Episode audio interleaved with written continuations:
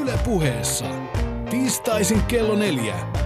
Mielensä ja kielensä avaavat ruuhkavuosien kiistaton kuningatar. Marja Hintikka. Kolmen pojan yksinhuoltaja äiti. Jenny Lehtinen. Ja intellektuelli täydellinen tyttövauvan isä. Heikki Soini. Marja Hintikka Live. Kun perheessä on erityislapsi, vanhemmilla on haasteita.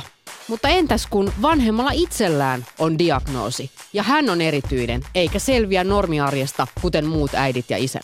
Millaista on silloin perheen arki? Miten asiasta puhutaan lasten kanssa? Ja heruuko tilanteelle ymmärrystä yhteiskunnan suunnalta? Tänään sukellamme erityisvanhemmuuden maailmaan.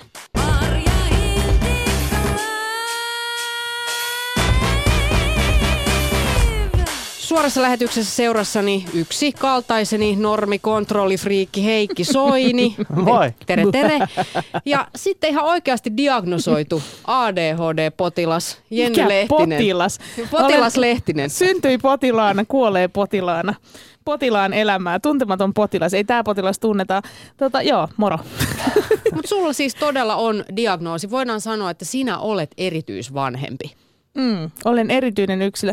Joo, siis on, on, näin on. Ja tota, niin, niin, en tiedä, mitä sä musta haluat. No avaa pikkasen, että miten se, että sä kun oot saanut sen diagnoosin, sulla on ADHD, miten se on niin kuin vaikuttanut sun kokemukseen vanhemmuudesta? Niin, no aika, tota, aika monellakin tapaa voisi nyt oikeastaan, se on hassua, nyt ryhdyin haastateltavaksi tässä näin. Ei vaan tämä on oikeasti silleen, kun tuossa aikaisemmin, tai jo eilenkin puhuttiin siitä, että, että ADHD diagnoosina ja ADHD niin kuin jo sanana, niin sehän on aikamoinen leima. Sehän on semmoinen, millä nykypäivänä niin kuin viitataan, jos joku on jollain tavalla niin kuin sekoileva ja varsinkin sitten kaikkiin semmoisiin huonosti käyttäytyviin lapsiin, aggressiivisiin, väkivaltaisiin, tämmöisiin, niihin aina viitataan semmoisena niin kasvattamaton ADHD-pentu, vaikka faktahan on se, että tota, ei ADHD lähde millään kasvattamiselle esimerkiksi pois millään lailla. Plus, että ei ADHD sen liity aina mitään niin kuin sellaista aggressiivisuutta tai väkivaltaisuutta. Esimerkiksi mulla tai mun lapsella ei ole mitään sen suuntaistakaan. Mutta jos puhutaan musta vanhempana, niin tota, mä oikeastaan koen, että mä selvisin aika hyvin silloin, kun lapset oli tosi pieniä, koska se arki vaan oli niin vaativaa ja niin hektistä, että tavallaan mulla ei ollut niinku aikaa, mulla ei ollut niinku mahdollisuutta jäädä jotenkin sekoilemaan niinku aloilleni. Mutta nyt mä välillä huomaan esimerkiksi näinä aikoina, kun mä herään vaikka viideltä ja on töistä myöhässä yhdeksältä, ja niin kuin katon mun tyylin askelmittaria, minkä mä oon laittanut aamulla käteen, että sillä pienellä alueella, mikä on niin kuin tyylin keittiön, vessa, makuuhuone, niin mä oon saanut aikaiseksi 3000 askelta niin kuin aamussa. Että et aikamoista sekoilua siellä niin kuin on. Että mitä mä, mä en niin kuin itse edes tajua, en mä huomaa sitä, mitä mä siellä teen. Mitä sä teet? En mä tiedä.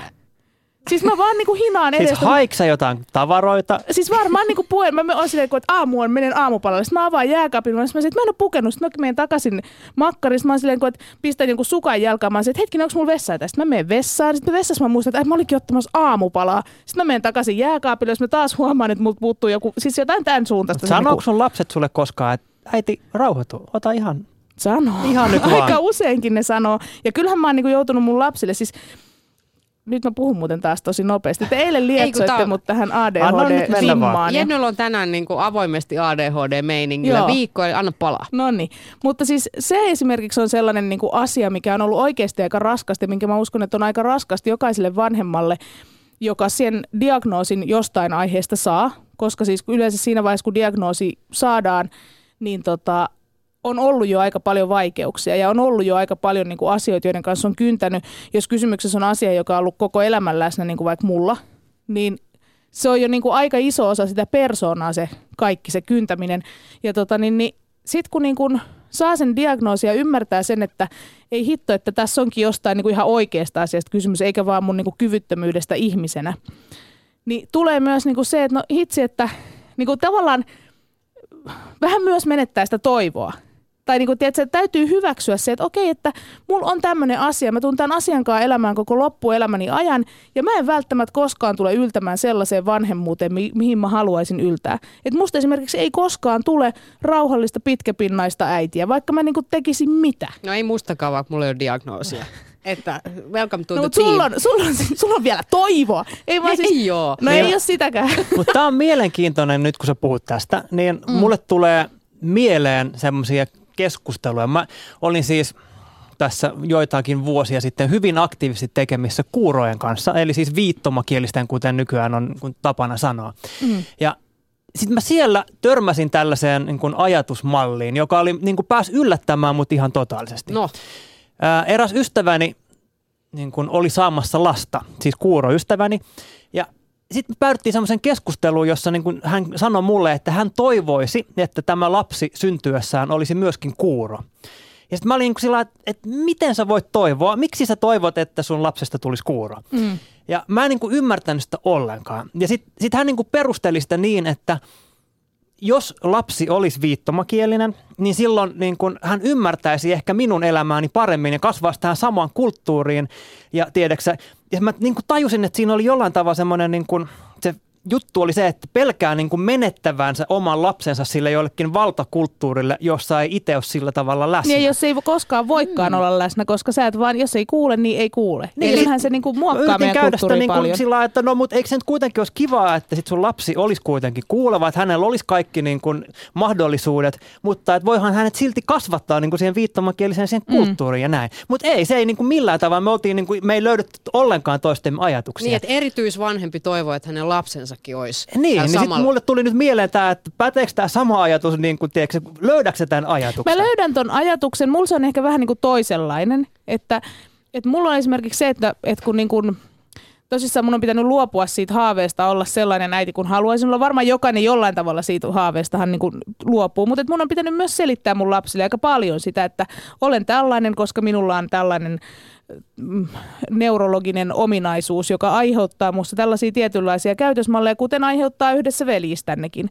Ja sitten niin kun, se, mikä on ehkä niin kuin eniten, tai mikä mulla tuli tuosta mieleen, oli just tänään, että et, et miksi se oletus on tavallaan se, että, että niin kuin tämmöinen niin kuin poikkeava yksilö, että sen suurin haave tässä maailmassa olisi olla kuten muut. Ja mä tavallaan ymmärrän ton ihan täysin, koska mä esimerkiksi tällä hetkellä itse tosi paljon kamppailen sen ajatuksen kanssa, että kun esimerkiksi mun lapsesta haluttaisiin muokata mm-hmm. esimerkiksi lääkityksellä koulumaailmassa helpommin niin kuin hallittava.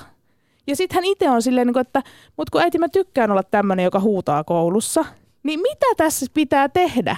Niin. Et voinko mä esimerkiksi, Marja, voinko mä alkaa lääkitä sua sen takia, että mun mielestä sä et oo tarpeeksi hiljaa, tai sä ootkin liian kovaääninen, tai Tai sä et mä... tarpeeksi räväkkä. Niin, saanko mä niinku lääkitä Heikkiä, että Heikki, sä oot liian rauhallinen, Kyllä. tai et ketä niinku, vaikka sä itse olisit tyytyväinen itseesi, että et kenen täällä niinku pitää sopeutua ja millä tavalla ja mihinkäkin. Mm. Että kyllä mä niinku tämmöiset ymmärrän, että kukaan ei saa olla niinku väkivaltainen esimerkiksi toisia Mhm. mm-hmm. ihmisiä. Kyllä semmoista ihmistä saa mun puolesta lääkitä vaikka niinku miten päin, et ei, tai jollain tavalla niinku hillitä. Et ei, ei sillä tavalla tarvii niinku sietää mitä tahansa. Tai, tai tämmöisiä asioita, niin kuin jotain semmoista niin kuin aggressiivisuutta tai, tai näin. Mutta sitten jos kysymys on vaan sellaisesta poikkeavasta tavasta olla tässä maailmassa, niin minkä verran sitä pitää sietää? Tämä on Niin. niin. tosi vaikeaa. Se on, mutta myöskin, koska sä oot itse elänyt ilman mitään diagnoosia koko lapsuuden, ei sua ole lääkitty. Ja mä oon esimerkiksi kieltänyt ADHD-diagnosoituja Jenny Lehtistä syömästä ADHD-lääkkeitä ennen meidän suoria lähetyksiä, koska sä oot just paras ja ihana. Niin. Ja sinä just tollasena. Ajattele, jos sua olisi lääkitty koko sun mm. lapsuus. Miten se olisi vaikuttanut sun identiteetin kehitykseen? Niin, ja eilen esimerkiksi, kun Maria Hintikka Live suorassa lähetyksessä, jonka voit katsoa tuolta Areenasta, jos haluat, siellä nähtiin tämmöinen, oliko hän sitten lääkäri, mutta kuitenkin tämmöinen lausunto vähän niin kuin ADHDsta, että miksi sitä nykypäivänä esimerkiksi niin paljon diagnosoidaan ja mihin tarpeeseen, niin se tarvehan on se peruskoulu tällä Mhm, hetkellä lasten kyllä. kohdalla. Se on se, minne se niinku tarvitaan, jotta sitä lasta voidaan alkaa muokkaamaan sellaiseksi kuin peruskoulu haluaa hänen olevan. Mutta esimerkiksi en mäkään sopeutunut hirveän hyvin peruskouluun, vaikka mä ihan tykkäsin koulunkäynnistä, mutta mikään tavallaan, mitä musta siellä yritettiin kitkeä pois, mikä ei lähtenyt, niin tavallaan ne kaikki asiathan on semmoisia, millä mä tänä päivänä teen elantoni. Niin tämä on mun mielestä mielenkiintoinen keskustelu, koska voitte arvata nyt tässä, että mä olin nimenomaan se tyyppi, joka pärjäsi ihan hyvin siellä koulussa. Niin. Mä oon just se, niin kuin se hahmo, jota siellä Sä haettiin. oot se täydellinen. No mä oon Niin. se semmoinen hiljainen ja rauhallinen, oppilas. joka keskittyy ja kuunteli ja sit sai hyviä arvosanoja, mm. tiedätkö? Just näin. Mutta onko ne oikeasti ne ominaisuudet, joita meidän niin kuin yhteiskunta nykypäivänä arvostaa, ne joilla sä sitten oikeasti menestyt elämässä, niin eihän ne nyt välttämättä ole. Ne helpottaa sen opettajan työtä. Juuri näin. Mutta onko ne ne, min- minkä takia me halutaan juuri, että se on se, mihin kaikki Niin. niin. Normalisoidaan? Niin jos sit miettii Plus- nykyajan työelämää, mm. että mitä siellä sit aikuismaailmassa haetaan, niin nimenomaan tämmöinen heittäytyminen, out of the box ajattelu, Niin. hu- lievä hulluus, tämmöinen rohkeus, Plus, äärimmäinen et me- rohkeus, se on se mitä mm. haetaan koko ajan. Ja tälläkin hetkellä me mahutaan kuitenkin Heikin kanssa ihan hyvin samaan Ihan studioon ja ollaan ihan niinku ystäviä. Et ei Just, tässä ole niinku mitään, no niin, no välillä vähän kähistää, mutta se kuuluu, kuuluu tähän meidän hommaan. Niin, niinku, et, et miksi tämä on näin ongelmallista? Niin.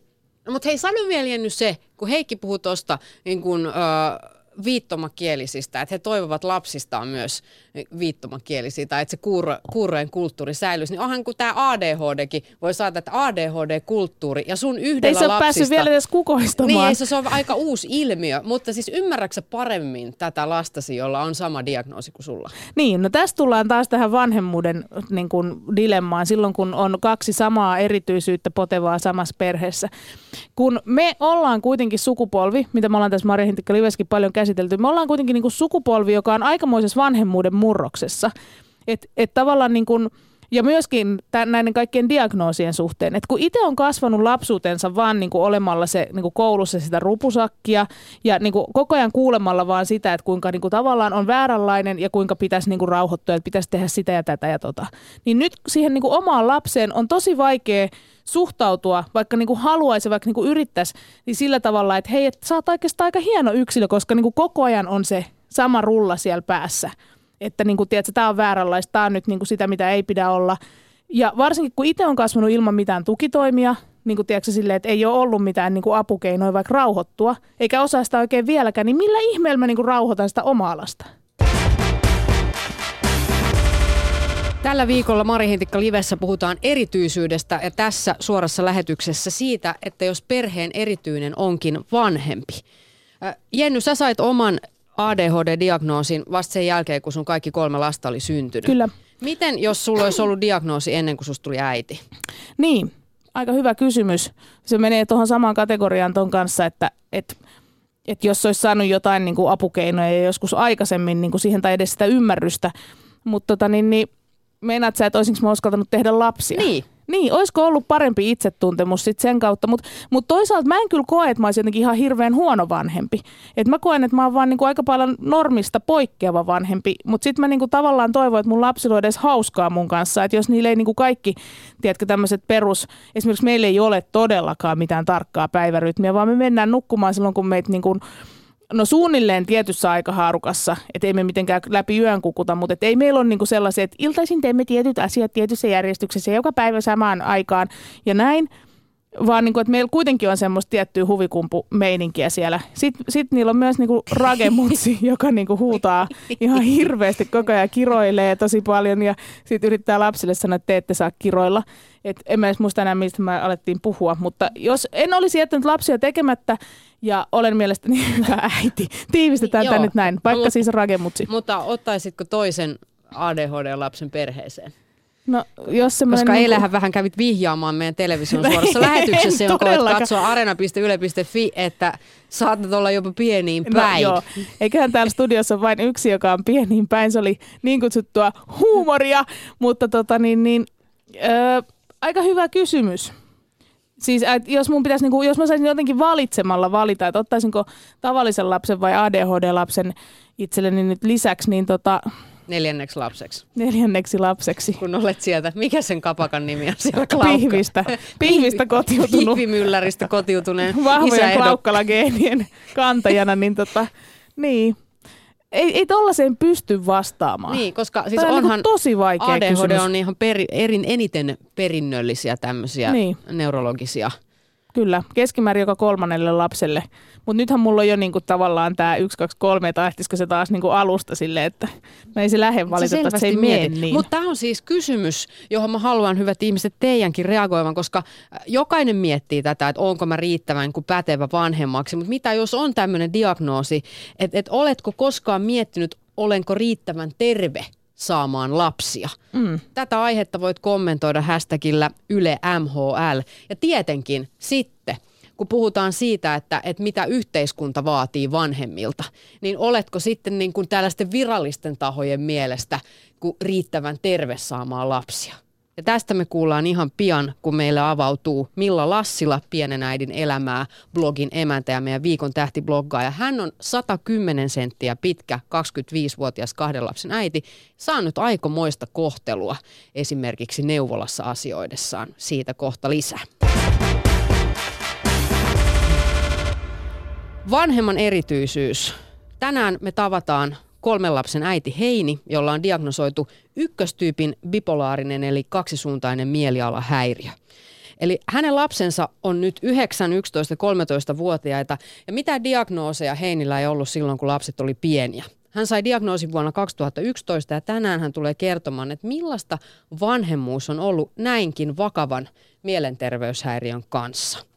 Mutta tämähän on siis ollut aika paljon tapetilla, Näin on. bipolaarinen mielenterveyshäiriö. Ja eikö vastikään ollut tutkimus, että bipolaarisuus on nimenomaan yhteydessä vielä hyvinkin niin kuin usein korkeaseen älykkyysosamäärään ja aika isot tämmöiset taiteilijat kautta aikamme ja myöskin nykypäivänä on nimenomaan bipolaarisia, kuten vaikka Cheek, joka vähän aikaa sitten paljasti oman sairautensa. Niin, se oli oikein syksyn kohu. Ja tietenkin kaikilla on tullut mieleenkin, että miten, miten se jätkä pystyy tuollaiseen. Että sehän niin vetää aivan överiksi, että itse olisi jo haudassa, jos vetäisi Niin, mutta onhan tahdilla. hänelläkin ollut just näitä vaiheita, Niin. että ensin tehdään hullun duuni ja sitten hän vetäytyy aina jonnekin on pitkään matkalla tai oli pitkään pois, tuli nomadina takaisin huppu päässään lavalle ja siis, että kyllähän siinä oli, ehkä Niin. nyt pysty jollain tavalla jälkeenpäin, kun miettii, niin tunnistamaan näitä piirteitä, mitä Joo. tässä on. Niin. Myöskin, Tai joku vaikka niin kuin Mika Valtari, just vastikään kuuntelin sinuhen taas, niin kuin Mhm. mm-hmm. yritin käyttää automatkat hyödyksi, kuuntelin sen äänikirjana. Ja mietin vaan sitä, että vitsi mitä niin kuin neroutta. Ja tyyppi kuitenkin kirjoitti tämän kirjan kolmen kuukauden aikana yhdessä kesässä. Eikö se ollut suunnilleen näin? Joo, joo, vetäytyy jonnekin asuntoonsa ja Joo. joo jotain kärpässieni lientä ja Kyllä. niin kuin ihan jossain niin kuin todella hämmentävissä oloissa. Joo, joo. Ja sit se, se on niinku puhdasta neroutta. Se on niin hieno kirja. Jos joku on välttynyt lukemasta sitä, niin menkää lukemaan. Mutta näistä on siis Beethoven, Britney Spears, Näin on. Jukka Virtanen, kaikki tällaisia aikamme ja vähän menneidenkin aikojen suuria ihailtuja neroja omilla aloillaan kärsineet tästä samasta häiriöstä, mutta tänään puhutaan bipolaarisuudesta vanhemmuuden kautta. Ja Heini on täällä ihan kohta suorassa lähetyksessä avautumassa. Meidän viikon tähtibloggaajamme on kertonut meille siitä, että kun vanhempana on erityinen, niin se aiheuttaa pahimmillaan jopa vielä hurjempia ennakkoluuloja kuin se, että sulla on erityislapsi. Hän on siis neljävuotiaan Roosan ja yksivuotiaan Ronin äiti Milla Lassila, joka on itse 110 senttiä pitkä ja pitää tällaista pienen äidin elämää, ihanaa blogia. Häneltä muun muassa on kysytty kaupan eteisessä, että, että kuul- kuulutko johonkin tämmöiseen äh, lyhytkasvuisen heimoon? Joo. Onko teillä joku oma kieli? Mm. Siinäpä sitä on ollut välkky. Niin. ihminen Mietipä tätä uteilemassa. noin niin No, mutta mieti, jos hän on se on koko ikänsä miettinyt sitä. Aina kun hän on nähnyt lyhytkasvuisen, hän on niin kuin miettinyt, että missä noi kokoontuu. Ja mitä kieltä ne puhuu. Ja Väitättekö nyt ihan tässä nyt kirkkaan silmiä rehellisesti, että kun olette kohdanneet jotain niin kuin erityisiä ihmisiä, niin et osaatte niin kuin aina suhtautua ihan sillä lailla, että ei mitään ongelmaa, ette ole koskaan tuijottanut ketään muuta. Mä siis tämä on aina. oikeasti niin kuin hankala Mutta juttu. Jennyhän nyt tuijottaa ihan ketä vaan, hän on Suomen kovin saunatuijottaja. Et eihän siinä Mm. mun mielestä ole paha, mutta kyllä nyt aikuisen ihmisen pitää näitä reaktioitaan. Että sä voi niinku mennä möläyttää, että oletko Mm. muuten Suomesta. Niinku, e, tai että sä niinku, et, Niin siis kysy, mun mielestä et tuossa on niinku vielä sisäisesti voi kynnys. mennä vaikka mikä myllerys ja hämmennys, mutta pidä se siellä sisälläs. Mm. Eikö näin ole? Ja mene vaikka googlettamaan Mutta sen toisaalta jälkeen. siis on myös tilanteita, jossa ihan suoraan kysyminen avaa aika paljon maailmoja. Mutta siis, avaisiko tässä tapauksessa, kysymään, että No tässä tapauksessa heimoon? ei. Onko teillä oma kieli? Mutta Come esimerkiksi on. käytän nyt tilaisuuden hyväksi. Kerron, oli semmoisessa kotibileissä, jossa oli paljon sokeita läsnä ja sitten siitä pari lähti tupakille. Ja sitten kun heitä ei ruvennut kuulumaan, oli mennyt ehkä tunti, niin tajuttiin, että ne on eksynyt sinne pihalle, ne ei löytänyt enää takas. Ja sitten kun ne tulee sieltä takas, niin sitten ne sanoo, että no onneksi ei ollut ulkotulija, koska monesti kuulemaan lahkeet liekeissä. Siis että ihan tämmöiset yksinkertaiset kysymykset, kun niitä vaan esittää, niin kyllä välillä myöskin avautuu sen toisen maailman. Niin. Mutta tämä heimojuttu nyt oli aika aliveto. Joo, myöskin Millalta, joka siis on lyhytkasvuinen kahden lapsen äiti. Hän oli lapsineen pankkiautomaatilla ja häntä luultiin myöskin lapseksi.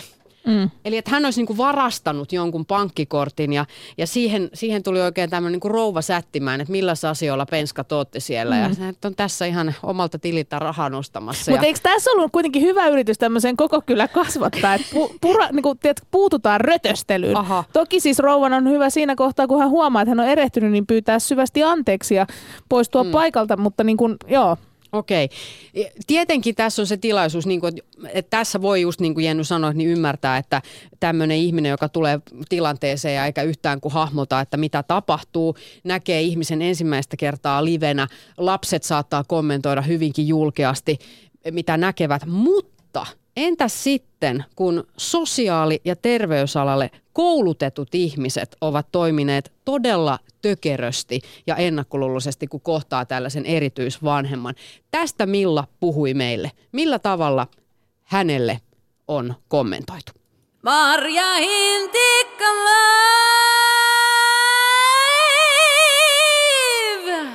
Silloin kun Rosa syntyi, niin meillähän oli kaikki hirveän heti, että pärjät tuon lapsen kanssa. Meillähän oli Sossussa lastensuojelun työntekijä tuli sinne.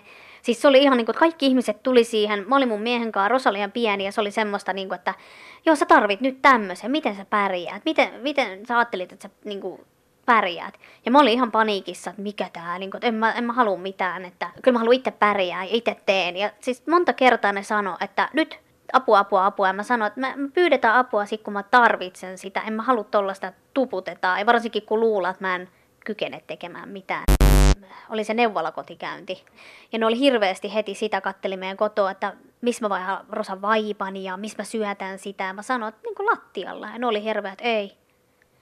Että et sä voi lattialla sitä niin kuin lasta hoitaa. Mä olen niin kuin, että miksen, että kaikki muutkin tekee niin. Että mulla on alustat ja siinä, että en mä usko, että siinä on mitään ongelmaa. Niin siitäkin ne sitten rupesi, että pitäisi niinku ihan pyllypestä lavuaarilla ja sitten ne rupesi sitäkin, että no en mä saa, koska mulla on jakkaraa, että mä voin pudottaa sen vauvan. Ja mä olen, no kyllä mä itse tiedän, että mä, mä itse vaan sitten niin kuin suunnittelen ja keksin itse keinot, millä mä niin kuin hoidan arjen ja niin kuin vauvan siinä.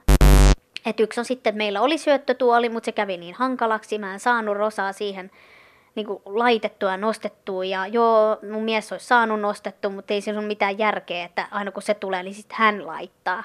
Ja mä saisin niin kuin, meillä on ollut semmoinen, niin kuin, minkä saa niin kuin lattialle tasolle. Sekin oli huono. Että mä en saanut vaan osaa nostettu pois siitä sitten kunnolla. Niin mä oon sitten tehnyt, mä, oon, mä syötin tosi pitkään sitterissä, se onnistui. Ja sitten mä oon syöttänyt ihan lattialla. Mä menen itsekin lattialla, me istutaan niin kuin Ronin kanssa siinä. Roni istuu ihan nätisti ja syö siinä. Mä syötän sitä aina. Ja sitten kun se on vähän isompi, niin sitten mä niin kuin, harjoitellaan sitä, että se istuu itse niin kuin tuolilla. Mutta näin me ollaan niin kuin hyvin menty ja siitäkin on nyt sitten tullut, että mä en saisi syöttää, että, mik, että mulla pitäisi olla se syöttö tuolle, että kuka syöttää lasta lattialla. Näin Milla Lassila, lyhytkasvuinen äiti, 110 senttiä pitkä. Tällaisia kommentteja hän on saanut. Siis mitä?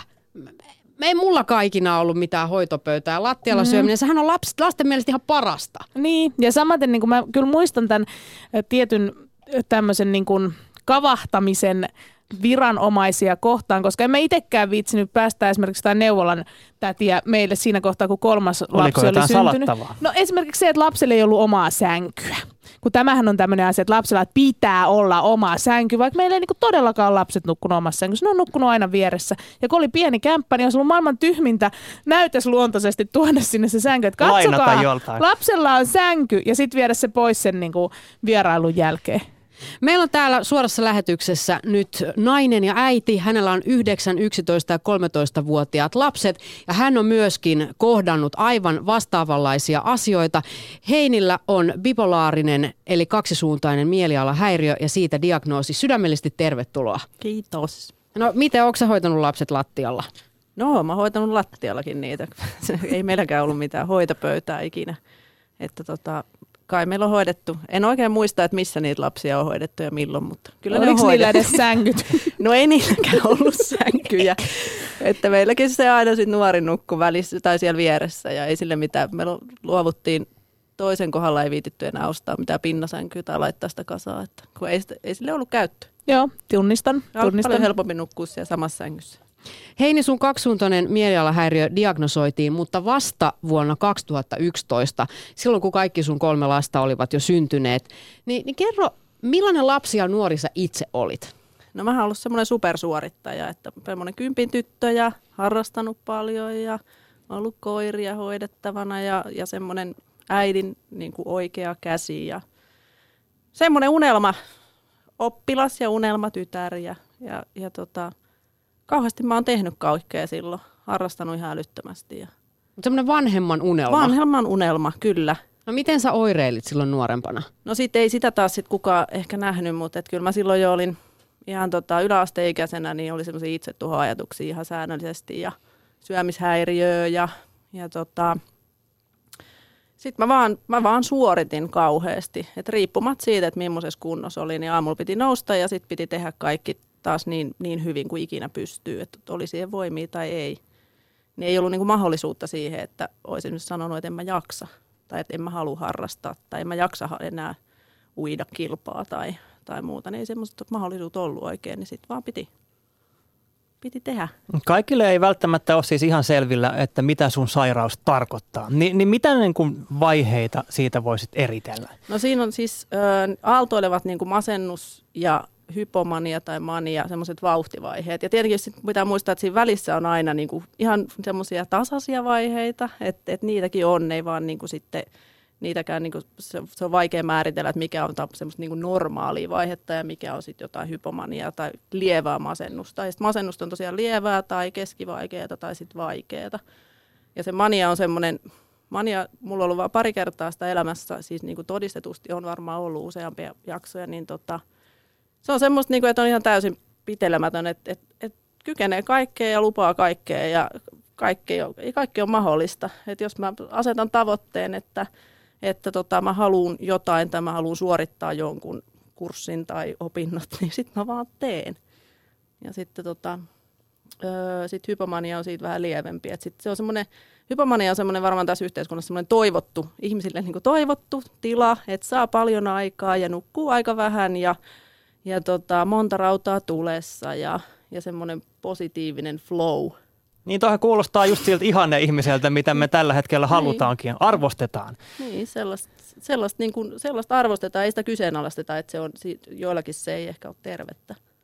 No millaisessa vaiheessa sä tällä hetkellä oot No menossa? nyt on tämmöinen ehkä, öö, no nyt on niin virallisesti se ekamuotoinen jakso, mutta tällä on vaikea sanoa, että on semmoinen lievä masennus. Mulla syksyllä, se tulee aina syksyllä pamahtaa. Aha öö, lokamarraskuussa ehkä. Et se on ollut nuoresta asti, että mä tiesin sen, että, että syksyt on aina vaikeita. Ja sitten se loppuu keväällä siihen, kun musta rastas laulaa.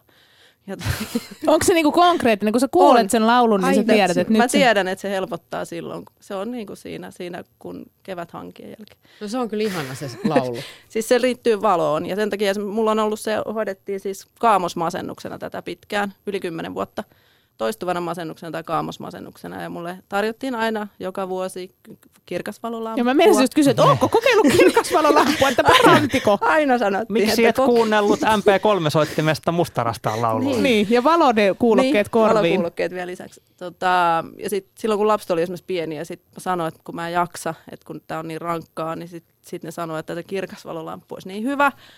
Ja sitten mä sanoin, että no, et pienten lasten äiti, että montaks minuuttia se on pää, niin kuin istuu aloillaan kerrallaan. Kaksi-kolme mm. minuuttia mä laskin joskus, että se on niin kuin se maksimi, mitä mä olin paikallani. Niin siihen joku kirkas valolamppu. Niin kolmen minuutin. Niin. Eli sä olit vaikka kuinka pitkiä aikoja ihan väärällä lääkityksellä? Joo, siis mä oon ollut masennuslääkityksellä yli kymmenen vuotta. Ja se masennuslääkitys yleensä pahentaa vielä kaksisuuntaisen oireilua. Et ei, kun ei kukaan kysynyt, että mitä mä teen, niin, niin kuin niissä muissa, että silloin kun menee kovaa, niin, niin mitä mä silloin teen. Eli se oli ikään kuin ok kaikkien niin, mielestä, hyvin niin, menee. Niin, niin, että silloin on aina niin kuin hyvä vaihe. Okei, no millaista sun elämä oli silloin, kun se diagnoosi tuli vuonna 2011? Miten kovaa silloin meni? En mä nyt ihan tarkkaan muista, että mitä se, mä olin just, mä olin eronnut ja lapset oli, oliko ne 2, 4 ja 6 vai 3, 5 ja 7 ja mulla oli tota, opinnot yliopistossa kesken ja – jossain vaiheessa mä aloitin väitöskirjan myös. Ja siis semmoista, se oli ihan siis kaoottista. Sitä edelsi, sitä diagnoosia edelsi se, että mä olin tehnyt, mä tein kesäduunia, mä tein niinku keikkaduunia aina näiden opintojen ohella, niin tota, mä olin tehnyt semmoista 110 tuntista viikkoa. No kevyttä. Noin kolminkertaista viikkoa tavallisen ihmisen viikkoon verrattuna. Semmoista, semmoista niin kuin viikon keikkoja. Ja sitten tota, sit mä romahdin ihan täysin. Ja sit, sitten mä olin osastolla, mä hakeuduin itse niin kuin avo-osastolle viikoksi lepäämään, kun mä tiesin, että kotona mä en voi, en mä saa levättyä silleen, kun mä tarviin. Niin sitten mä sain sieltä semmoisen niin kuin hetken breikin ja sitten mä saan oikein diagnoosin vihdoin, kun joku tajusi tehdä semmoisen puolen tunnin testin. No miksi sä luulet, että tätä bipolaarisuutta on niin vaikea havaita? Miksi meni näin kauan, että sunkin tila selvisi? Öö, no se, se semmoinen alakulohan niin kuin sopii suomalaisille tosi hyvin, että milloin se on niin kuin masennusta, milloin se on toistuvaa masennusta, tai sitten se, että milloin ne vaiheet, että mitä siellä välissä tapahtuu, että milloin kun menee hyvin, niin onko se, onko se normaali, no mikä on normaali, mutta onko se niin kuin liikaa vauhtia, ja sitten just se, lähinnä se pudotus, että että kuka sitten sitä havainnoi, että ei, ei läheisetkään pysty oikein tekemään mitään. Et ne joutuu vaan seuraamaan vierestä ja niillä on tosi rankkaa, kun ne katsoo, että, että no nyt silloin taas niin kuin rankkaa. Niin. Mm, niin ja sitten varmaan just tossakin se, että vähän sama kuin vaikka ADHDssakin, että jos sä oot aina tietyllä tavalla ollut tietynlainen, mm. niin, niin sitä on tosi vaikea sitten yhtäkkiä alkaa ajattelemaan että hetkinen, että onko tuossa taustalla nyt jotain muuta. Mm, se on niin kuin osa, kun se on osa persoonaa joka tapauksessa. Et, että tota, että se miten on ja miten on aina ollut, niin se on osa persoonaa. Miten muuten, pakko kysyä sulta Heini, että tota, kun sä sait diagnoosin, bipolaarisuusdiagnoosin, niin miten se vaikutti sun identiteettiin? Tuli, niin kun, no. kun omalta kohdalta muistan vaan, että mietin sitä, että enkö olekaan tällainen niin uskomattoman räiskyvä multipersona ja niin kuin huumorin kukka, vai ain, vaan ainoastaan päästäni vielä oleva ihminen. Niin kuin, että onko mun luonne vaan mun oireita? No kyllä se mua helpotti, koska se on, tämä sairaus on vähän semmoinen, että se rassaa tietenkin ihan lähimpiä ihmisiä, kun näkee, että miten pahoin voi, mutta se kun voi itse niin pahoin, ettei pysty olemaan itsensä kanssa, niin sitten kun siihen saa diagnoosi ja sitten se diagnoosi myötä tietää, että okei, nyt mä saan oikeat lääkkeet, että mulla ei ole enää niin hirvittävän rankkaa itseni kanssa, niin se on, se on ehkä se, miksi mulle se diagnoosi oli suuri helpotus. No mm. helpottaako se, kun on siis pitkä lista, niin kuin tosiaan aiemmin puhuttiin siitä, että kaikenlaisia julkkiksia ja taiteilijoita ja niin kuin suurmiehiä ja naisia, joilla on sama diagnoosi, niin helpottaako se jollain tavalla, että hei, mähän kuulun siis samaan ryhmään kuin Mika Valtari ja... niin. Ja Cheek. niin, et, tota, en mä, en mä tiedä, en mä ajattele sitä silleen. Mä ajattelen, kun tämä on kuitenkin kaikilla, niin kuin kaikilla, voin puhua itsestäni vaan, mutta tämä on osa persoonaa ja tämä on, niin en mä nyt jotenkin ajattele, niin kuin, että mä rinnastaisin muihin semmoisiin. Mutta minusta tämä niin vaan se, se on selittävä. Se diagnoosi selittää sitä, että miksi minä olen tällainen ja miksi minä toimin näin. Mitä syitä sä hait aikaisemmin esimerkiksi sun masennuskausin, paitsi tätä niin kuin kaamosmasennusta, niin ennen kuin sä sait diagnoosin? Tai ehkä yritän kysyä sitä, että helpottuiko esimerkiksi näiden masennuskausien käsittely sen myötä, kun sä ymmärsit paremmin, että tämä on vaan sun aivokemiaa ja niin kuin sairaus? No se on, joo, kyllä se, kyllä se on ihan totta, että tota, se helpotti sitä, ja sitten tietenkin se, että pääsee, niin kuin pääsee terapiaan, mikä on valtava iso osa sen lääkityksen ohella sitä hoitoa, niin silloin sitä masennusta, se ei ole, se ei ole, niin kuin, se ei ole mun oma, oman mielen, niin kuin, että se ei ole mun hallittavissa se, että kun se on sairaus, niin mä en voi sille mitään. Sitten kun on masentunut, niin tulee vaan semmoinen olo, että mä oon ihan paska ja mä en vaan jaksa mitään ja mun täytyy yrittää enemmän. Niin et, et se, se helpottu siitä, kun tietää, että okei, että tämä on niinku sairaus, joka tämä aiheuttaa, enkä minä. Meidän kuulijamme Secretly Moomin kommentoi Twitterissä, että mitä jos ei tehtäisi siitä erityisyydestä mitään numeroa, koska sekin ahdistaa terkuin Asperger. Eli hän on sitä mieltä, että se, se diagnoosi voi myös ahdistaa. Mm. Mutta kyllä mun mielestä niinku tavallaan mä en oikein tiedä, riippuu tietysti missä kontekstissa tehdään sitä numeroa. Että kyllä tämä niin on semmoinen, että ei kaikkia asioita voi aina elämässä selittääkään sillä, että just niin kuin, että en voi sitä enkä tätä, koska minulla on ADHD tai, tai, tai minulla on bipolaarinen niin kuin, mielialahäiriö. Mutta tota, niin, niin, mutta sitten taas niinku, kyllä mun mielestä on tosi tärkeää, että näistä puhutaan, koska esimerkiksi nytkin tuolla voi olla ihmisiä, jotka kuuntelevat silleen, että hetkinen, että tunnistanpa itsessäni näitä piirteitä, että pitäisikö mun kenties käydä niinku tsekkaamassa, että onko tässä oikeasti taustalla jotain. Tänään puhutaan erityisyydestä siitä näkökulmasta, että jos perheen erityinen onkin vanhempi. Ja meillä on suorassa lähetyksessä Heini, kolmen lapsen äiti, joka sai diagnoosin kaksisuuntaisesta mielialahäiriöstä vuonna 2011. Mutta sä sait ensimmäisen lapsen jo vuonna 2004. Eli, eli tota, sulla oli kaikki kolme lasta jo ennen diagnoosin. Miten, onko se, toiko se äitiys jollain tavalla sitä sairautta pintaa uudella tavalla? No se, mikä ehkä eniten vaikutti, oli se, että, että tota, nyt kun mä tiedän, että mä en saa valvoa, että mä en kestä valvomista ja viisi vuotta me valvottiin lasten kanssa ja ihmettelin, että on aika rankkaa tämä elämä, niin se, se esimerkiksi oli semmoinen. Miksi sä et saa valvoa? Mitä sulle siis tapahtuu, kun mä, sä valvot? Mun elimistö ei kestä niitä, että mulla täytyy olla tarkka vuos, vuorokausirytmi, että jos se heittää paljon, niin mä voin esimerkiksi, jos mä oon viikonlopun jossain häissä ja tulee valvottua, niin mulla menee viikko siihen palautumiseen siitä, että lähtee vähän alamäkeä mieli ja sitten pitää nukkua enemmän. Ja, ja niin tota, sitten kun viisi vuotta valvoi ja sitten saa myöhemmin kuulla, että et, et miksi oli aika rankkaa. Et, niin. No miten sitten neuvolat aina siellä jaetaan niitä lomakkeita ja kyselyitä, että miten äiti voi varsinkin heti synnytyksen jälkeen, niin, niin miten tämä niin yhteiskunnan puoli, huomasiko he sitten jotenkin uudella tavalla?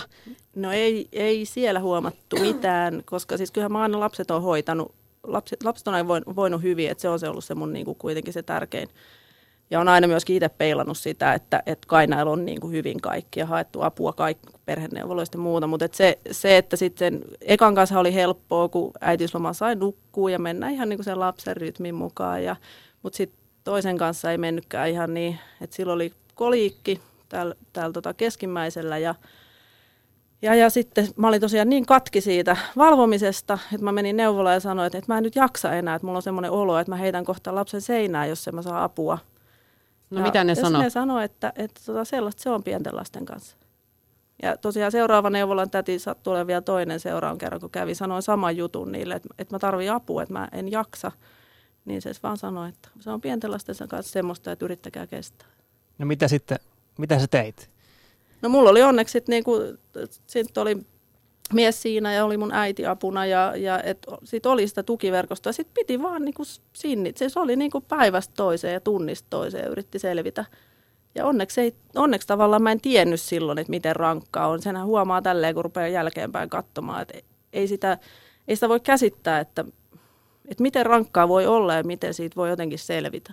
No, no äsken mainitsit tuossa perheneuvola, niin mihin sä hait perheneuvolasta apua? Niin oliko se ajatuksena, että sulla on jotain ongelmia kasvatuksen kanssa tai että sun lapsilla on jotain pielessä? Niin kuin, tuliko kenellekään mieleen sitä, että, että sussa voi olla jotain pielessä niin sanotusti? No se on, se on varmaan niillekin vaikeaa, kun mä oon ollut semmoinen, että mä aina haen tosi herkästi apua, että lapsille haettiin perheneuvolasta apua niin kuin avio- ja jälkeen ja niin, muuta. Niin, no. niin, tota, niin niin, niin sitten ehkä ne ei, niinku, se, se on varmaan vaikea havaita, että jos on semmoinen, kun mä oon tämmöinen avoin ihminen ja, ja haen apua ja, ja tota, niin sitten jos vaikka mä pyydän, sanon, että mä en jaksa ja mä tarviin apua, niin sitten jotenkin sekin on semmoinen, en mä tiedä miksei siihen sitten Niin koskaan... sä et niinku päässyt romahtamaan sit kuitenkaan siellä niinku niiden silmissä sillä niin, tavalla, vaan tai... sä olit vielä siinä kunnossa, että Niin, kun mä olin siinä apua. kunnossa, että mä pystyn hoitamaan lapset ja mä pystyn hoitamaan mun opinnot ja tekemään vähän sivutoimistyötä ja, ja, ja valvomaan ja, ja tota, sellaista, niin sitten sit ehkä se, se on vaan se, että kun ne pistää paperille kaikki nämä, mihin mä kykenen, niin silloin se, että mä sanon, että mä en jaksa, niin se ei niinku riitä. No mikä on kuin tyhmin neuvo, mitä sä oot saanut? Tässä matkan varrella? No kyllä mun mielestä se kirkasvalolampu on aika semmoinen, aika semmoinen että toistuvasti kun sanotaan, että kirkasvalolampu olisi hyvä, niin, niin en mä tuohon osaa sanoa. Mä en no. muista. Mä oon saanut varmaan hirveästi paljon hyviä Joo. neuvoja. Mutta, mutta toi on. Niin. Ja kun sä puhuit siis, että oli niin kuin todella rankkaa, niin niin mikä olisi niin kuin pahin hetki, mitä sun lapset on joutunut niin kuin sun kanssa todistamaan? Siis kun varmaan sellaisia tilanteita on ollut, mitkä on ollut todella vaikeita. No se oli varmaan tämä 110 tuntisen työviikon jälkeen, kun mä romahdin ja mä pääsin sieltä keikkaduunista jotenkuten kotiin. Ja siis mä romahdin ihan niin kuin, mä romahdin lattialle, mä vaan itkin ja huusin ja lapset oli silloin siinä. Ja ne oli tota, tosi pieniä ja ne näki sen sitten, kun mä lähdin sairaalaan siitä. Ja ne tuli kyllä mua katsoa aina sairaalaan, sairaalaan joka päivä. Niistä oli ihan kauhean hauskaa, kun tultiin sinne retkelle ja syötiin pizzaa ja pelattiin lautapelejä. Mutta tota, se on ollut niille varmaan tosi rankkaa. Ja siitä on sitten myöskin tullut, että puhutaan että sitä, että vanhemmat huolehtii siitä, että miten lapset voi. Niin ainakin mun lapset oireili myös sitä, että niillä oli hirveä huoli jo ihan pienä siitä, että miten mä voin. Et kun ne oli mulla joka toinen viikko, niin se viikko, kun ne ei ollut mun kanssa, niin ne, huole, ne oli tosi huolissaan siitä. Että et se oli semmoinen, ne oireili eri tavoin. Ja edelleenkin mulla pitää olla siis puhelin päällä aina. Niiden pitää aina saada mut kiinni sen takia, että niille ei tule se huoli, että, että jos on jotain sattunut. No, mitä ne sitten kyselee sulta liittyen sun vointiin ja sairauteen? Mitäköhän ne kyselee? Tai miten ne havainnoi? Huomaatko että ne niinku jotenkin havainnoi sua, että ne niinku käyttäytyy eri tavalla liittyen siihen, että mikä sun oma sairauden vaihe on? No siis varmaan se, että sit jos mä oon huonona, että jos mä oon, jos mä oon niin masentunut enkä jaksa kauhean paljon, niin ainakin siis ei ne pienemmänä tietenkään, ne ei osaa kauheasti miettiä sellaisia, että ihan yhtä lailla ne kiukuttelee ja, ja, ja raivoo ja ehkä enemmänkin vielä. Mutta, mutta et nykyään ne tietää sitten, että, että tota, mulla tulee se raja paljon nopeammin vastaan se, että, että, että ei kannata – nyt ei kannata, että sitten kun äiti sanoo, että voi vittu saatana perkele, niin sitten sit kannattaa pikkusen. Mutta Kaine on myös siis oppinut hyödyntämään niitä sun hypomanian vaiheita siis sillä että nyt menee kaikki jutut läpi, että nyt kannattaa pyytää. no ei, joo, ei, ei ne ehkä ihan niin helposti mene, mutta et, et se on varmaan se, että ne osaa vähän elää sitä, että jos mä oikeasti sanon, että musta olisi tosi kiva lähteä nytkin retkelle, mutta mä en nyt jaksa, niin sitten ne tietää, että sit mä en jaksa, mm. mutta sitten ne tietää myöskin, että sitten kun tulee hyviä vaiheita, niin sitten tehdään retkiä paljon enemmän mm. ja, ja, ja järjestetään juhlia ja synttäreitä. Sä oot siis selvinnyt uskomattomalla tavalla ilman diagnoosia siihen pisteeseen, että lapset on 13, 11, 9-vuotiaat. He jo ymmärtää paljon. Niin miten sä oot selittänyt tämän kaksisuuntaisen mielialahäiriös heille?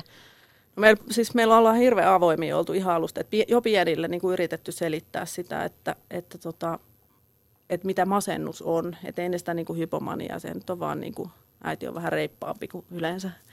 Niin äh, sitä masennusta sillä väsymyksellä ja, ja, ja mä oon konkreettisesti selittänyt niille, että se, se vaan niin kuin, aamut on tosi vaikeita, että kun ei vaan pääse vaikka kuinka haluaa. Ja se on semmoinen niin kuin, ihan niin kuin keho olisi semmoinen täyspuudutustila, niin se, se, semmoinen olo.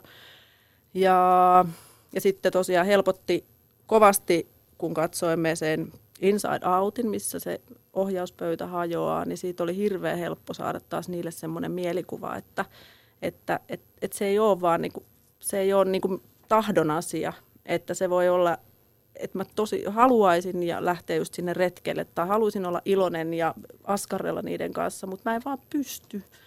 Kun se ohjauspöytä hajoaa tai sieltä hajoaa jotain, niin sitten sieltä hajoaa ja sit pitää vaan odottaa sitä, että tulee korjaaja. No, m- miten sä oot sit itse oppinut hallitsee niitä vaiheita, kun sulla on se tietoisuus lisääntynyt, että okei, että nyt mulla alkaa tulla tästä tämä hypomaaninen juttu mm. niin, tai masennus, niin mitä sä silloin niin teet? Miten sä ohjaat itseäsi arjessa? No, onneksi mä oon ollut pitkään terapiassa ja harjoitellut näitä. näitä. Se on tämmöinen elämän mittainen koulu, että oppii, oppii niin kuin hanskaamaan sen, että, että tietää ne muutoskohdat, että milloin lähtee liian kovaa tai, tai rupeaa niin kuin ole vähän liikaa alamäkeä, niin itselle se on just kalenterin hallinta, että et siinä vaiheessa, kun rupeaa olla sellainen olo, että on tosi nihkeetä merkata mihinkään kalenteriin, mitä just jotain lapsen synttäreitä, pitäisi järjestää synttäreitä. Ne ei niin kuin millään, ne ei vaan tuu sinne kalenteriin mitenkään. Tai lähtee johonkin talkoot, myyjäiset, jotkut tällaiset, niin sitten sit tietää, että no okei, nyt mennään taas tällä moodilla. Ja sitten kun tulee sitten kun tulee sitä vauhtia lisää, niin just se, että, että syöminen on ensimmäinen semmoinen, mistä huomaa, että syö vähän huonommin ja ei tarvikaan kauheasti, että viikon aikana pari lämmintä ateriaa ihan ok, niin sitten tietää, että nyt, nyt pitää niin kuin tehdä asialle jotain. Et pahimmillaan se oli sitä, että, että työviikollakin niin veti energiajuomaa ja suklaata. Siinä oli oikeastaan niin kuin viikon safkat. Musta jotenkin herää kysymys. Sulla ei ollut diagnoosia silloin vielä, kun sä sait lapsia ja oli tosi rankkaa. Niin mikä ihme sut sai tekemään kolme lasta? Heikki on vannoutunut yksi, yksi lapsisuuden kannattaja. No niin, ihan, oike- ihan oikeasti mä halusin viisi lasta alun perin, mutta onneksi mä oon nyt leikannut sen kolmeen, koska tällä diagnoosin varmaan viisi ei olisi kauhean fiksu. Tota, ensimmäinen oli kauhean helppo, niin sitten kyllähän se, niinku, sit, sit se toka tulee. Sitten toka, tokan kanssa oli niin hirveän rankkaa ja silloin oli infektioastma kaksi, vu- kaksi vuotta ja me elettiin sitä vielä sitä astma-arkea siinä. Ja sitten mä tajusin, että, että että tota, pakko kolmas vielä saada siihen, koska mä haluan... Sä tajusit sen infektioastman niinku pyörteessä, että tähän kolmas on vielä saatava. Tämä kuulostaa Niin. vähän niin kuin Marja Hintikalta, joka on myös Niin. tuossa ollut niinku uupumuksen niinku arvossa ja niinku, niinku silleen, että no nyt kuitenkin vielä tähän tämä kolmas. niin, ehkä sitä vaan haluaa sen kokemuksen vielä, että et kyllähän se on ihanaa. Niin. Siis mun se- on nyt pakko viitata tähän Excel-taulukkoon, joka lähetit ennen tätä lähetystä. Niin Heini siis lähetti meille elämästään Excel-taulukon. Siinä on niinku vuosien varrella se, että mitä kaikkea Heini on elämässään tehnyt, opiskeluja, useita tutkintoja, töitä, ties mitä. Ja mä kyllä kun katoin tätä, niin ajattelin, että tuossa kun ton rullan vetäs läpi, niin siinä olisi niinku hintikkakin jo mullan alla. Joo, jotain lämmintä mun sisällä siis herää, kun mä luen tätä. Mutta kun nyt sä puhuit äsken tuosta kolmannesta lapsesta, että pakkohan se oli tehdä, niin silloin sulla on ollut siis sun Excel-taulukon mukaan, sä oot ollut päätoiminen opiskelija, on ollut homehelvettiä, on ollut niin kuin toistuvaa masennusta, on ollut univaikeuksia. Et, siis tää on niin kuin ihan hä- todella hämmentävää luettavaa ja kolmas piti kuitenkin tehdä. Siis No, et, kun ei sitä mietitä järjellä. No sehän, et, Toihan katsottiin vasta jälkikäteen, että eihän sitä niinku analysoitu, että puoliso, otammeko illalla tämmöisen ratkaisevan yhdynnän, jonka seurauksena saamme kolmannen lapsen. Tällä hetkellähän meidän elämässämme on läsnä nämä ja nämä ja nämä ja nämä asiat, mutta silti, vaan siis Mä kyllä ymmärrän Niin, sen, että väsyneenä tekee kaiken maailman ratkaisuja, mitkä ei Mut- välttämättä ole kauhean fiksuja. Mitä Heini, jos sulla olisi ollut tämä bipolaarisuusdiagnoosi ennen kuin susta tuli äiti, niin oisitko sä silloin, en mä olisi tehnyt mitään eri tavalla siltikään. okei, okay. Koska, koska siis tämä on, vaan, tää on mun elämä. Et se, se, että olisi ollut ehkä se, se, että jos olisi ollut diagnoosi, niin elämä olisi ollut helpompaa, koska olisi saanut apua, kun olisi voinut sanoa, että mä en jaksa. Et Tai se, joku olisi uskonut sen. Niin, ja Kyllähän joku olisi, sanoit niin, no, nytkin, sanoin, mutta, mutta, mä en saanut mitään apua siihen. Et se, se on se, mutta et silti mulla olisi kolme lasta ja kaikki olisi syntynyt alle kahden vuoden. niin, että sä et mieti, mitä, niin kuin millaista sun elämä olisi, jos sulla ei olisi lapsia. En mä siis, mä mitään mä en vaihtaisi pois. Et rankkaa, siis rankkaa on ollut, sen, sen voin allekirjoittaa tuon Excelinkin perusteella. Mutta en mä mitään vaihtaisi pois. Et, et mulla on hirveän värikästä elämää. Mä oon ollut kuitenkin koko ajan onnellinen, ihan kuin kaikki nuo vaiheet, vaikka ollut kuinka rankkaa ja vaikka mä oon kuinka masentunut, niin onhan mä aina onnellinen siitä, mitä mulla on. No miten sä, ne lapset ja lasten olemassaolo on auttanut sua jaksamaan? No, no jos mulla ei olisi lapsia, niin mä en olisi hengissä. Se on ihan niin kuin veikkaan, että semmoinen lopputulema olisi, olisi tota, että kyllä ne lapset on ollut semmoinen kantava voima kaiken tämän, kaiken tämän yli ja se, että et, et mä oon ollut tärkeä niille ja ne on ollut tärkeitä mulle. Ja kyllä se, niin kuin se, että mä oon, se, että mä oon ensisijaisesti äiti ja kaikki muut tutkinnot ja työt ja kaikki muut on niin kuin siellä jossain taustalla, niin joo. Ja sitten kyllähän ne lapset, lapset on siitä hyviä, että ne tasoittaa elämää. Et pitää olla nuk- säännölliset syömiset ja nukkumiset ja liikkumiset ja, ja käydä kyläilemässä, vaikka ei ihan jaksaiskaan ja, ja tota, tehdä ruokaa. Niin kyllä se on, niinku, kyllä se on semmoinen pelastava asia mun arjessa, että ne lapset rytmittää myös sitä mun elämää. Tämä oli kova. Sä et olisi olemassa, jos sulla ei olisi lapsia. Mm. Hei, kiitos Heini ihan tosi paljon, kun tulit käymään kylässä. Heinistä voit lukea lisää osoitteessa yle.fi kautta MHL.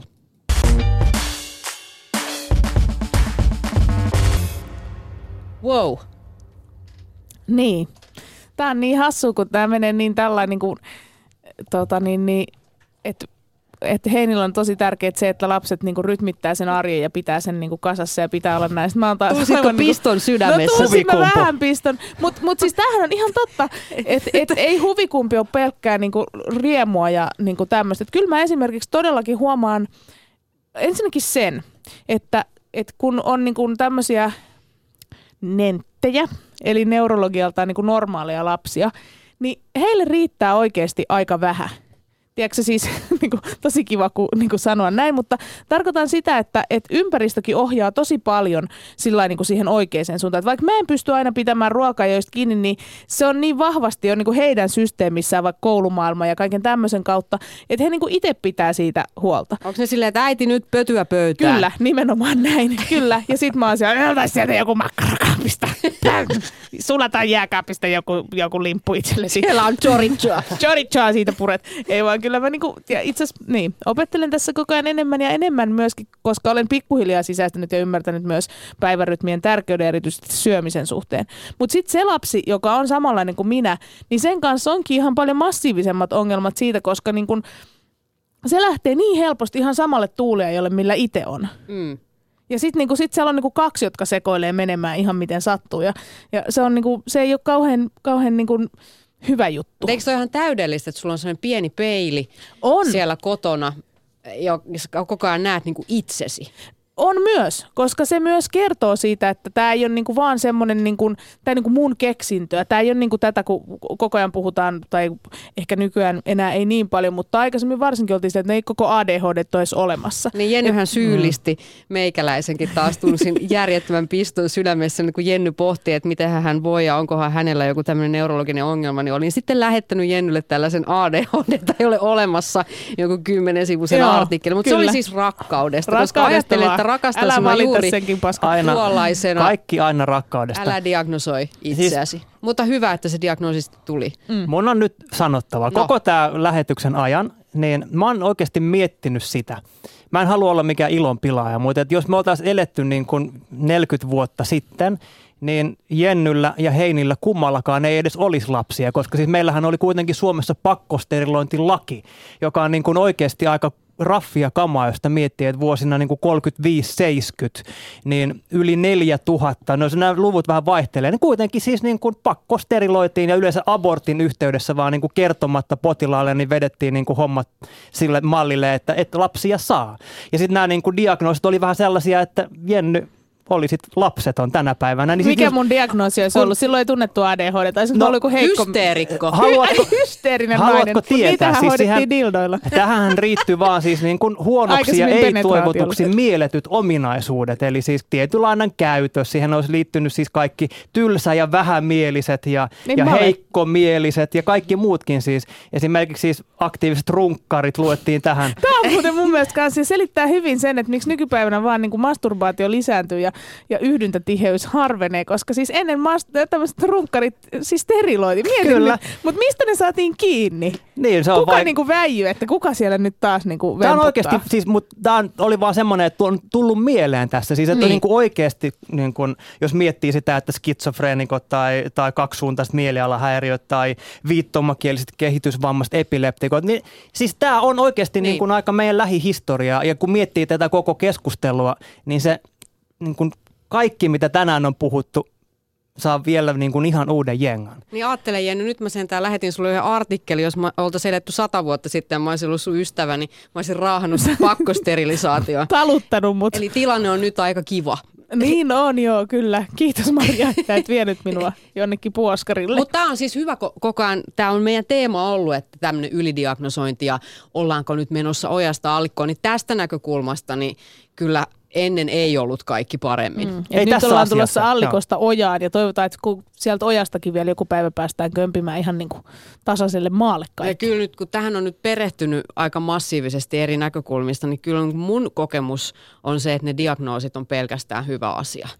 Niin. Eikä mä edes Kunhan usko, vaan- että on vanhempia, jotka jotenkin lähtis niin kuin shoppailemaan. Ehkä saattaa tulla sellaisia vaan siinä omissa epävarmuuksissaan, että haluaisi jonkun selityksen, koska tietenkin sellaista, kun omaa vanhemmuutta arvioi koko ajan superkriittisesti. Mä oon sitä mieltä, että meidän sukupolvi vanhempia arvioi sitä kriittisemmin kuin koskaan mm. aikaisemmin ja pyrkii kehittämään itseään niin kuin aivan överisti ylikierroksilla. Niin ehkä se kumpuu lähinnä siitä, se kumpuu epävarmuudesta, jolle pitäisi myös olla ymmärrystä. Niin ja meidän niin kuin, yhteisöt on niin hirveän pieniä, niin kuin oikeasti sille, että meillä ei ole tämmöisiä niin kuin laumoja, missä me totuttaisiin siihen, että on hirveän, esimerkiksi lapset on hirveän erilaisia keskenään, vaan meillä on vaan se neuvolan käyrä, mitä niin kuin pitäisi mm-hmm. seurailla niin kuin Ollaanko kaikilla. normaalilla? Ollaanko niin? Ollaanko normaali käyrällä niin kuin kehityksessä ja, ja pituudessa ja painossa ja kaikessa mahdollisessa? Niin ei se ole niin kuin silleen myöskään ihme, että meidät on niin kuin vähän vinksautettu siihen, kun aika harvaa joka asiassa sillä normaalikäyrällä. Mutta sitten kun taas ollaan tarpeeksi monessa asiassa pois siltä käyrältä, niin silloin voidaan jo funtsia sitä, että onko tässä jotain erityistä.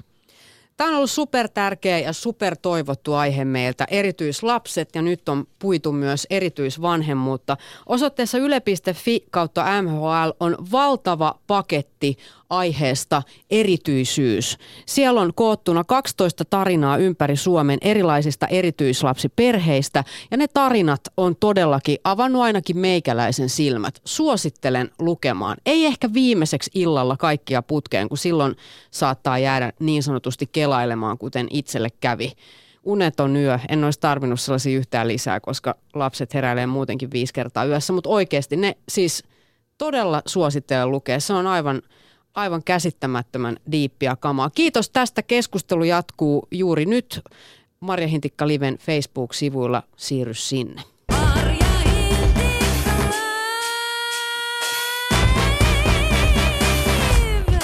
Ensi viikko. Näin on. Sehän oli se meidän taloustutkimuksella teettämä tutkimus, jonka mukaan suomalaisten vanhempien suurin pelko on se, että joku tekee lapselleni pahaa. Mutta mikä oli toiseksi suurin pelko? Se, että lastani kiusataan. Ja tavallaan nämä musta tämä ykkönen ja kakkonen vähän niin kuin Ne menee vielä, samaan. kyllä. Aika sama. Ja kertoo siis paljon tästä niin kuin ajatus kiusaamisesta. Esimerkiksi se, että lapseni kuolee, oli vanhempien pelkojen listalla meidän tutkimuksen mukaan vasta sijalla neljä. Eli, eli se ajatus siitä, että joku rääkkää mun lasta ja mä en ole paikan päällä puolustamassa mm. ja jeesamassa sitä, on vanhemmille täysin sietämätön. Se on on. sietämättömin ajatus kaikista. Mm. Ja kumpaan sitä vanhempana pitää keskittyä siihen, ettei lapsestani tule kiusaajaa, koska sitähän me kaikki oikeasti jossain määrin kuitenkin niin kuin siihen nä- teemme töitä. Yritetään kasvattaa hyviä käytöstapoja ja näin edespäin. Mutta mut kuinka paljon ja kuinka hyvin ja onko mitään keinoja esimerkiksi keskittyä siihen, ettei lapsesta tulisi kiusattua? Mm. Mä osittain kyllä vihaan tätä vastakkainasettelua, että on niin kuin mustavalkoisesti joko tai. Mutta siis ymmärrän kyllä ongelman asettelun. Mm. Niin siis onhan paljon lapsia, jotka on yhdessä kontekstissa kiusaajia ja toisessa Niin, kiusattuja. Siis kyllä. tämähän on tosi tyypillistä, että esimerkiksi koulussa kiusataan, itse kiusaa kotona sisaruksia. Tai tällaista niin kuin, ihan vaikka harrastuksessa on kiusattu ja koulussa kiusaaja tai miten vaan. Ei se ole todellakaan noin ykselitteistä. Mutta tota, niin, niin, miten se on? Loppuuko se kiusaaminen, kun aikuiset puuttuu siihen? Mikä tämä on tämä meininki tällä hetkellä esimerkiksi meillä täällä Suomessa? Niin, koska miljoonittain on näitä kampanjoita, joilla on yritetty kiusaamista vähentää, mutta ihan tutkimusten mukaan se ei ole vähentynyt mihinkään. Kiusaamista on joka koulussa ja se on pääasiallisesti vain lisääntynyt. Mitä pitäisi tehdä? Mistä tämä on kiinni? Ja sitten on nämä niinku keskustelut muutaman saunakaljan jälkeen, jossa vanhemmat avautuu, että kumpa se vaan löisi takaisin.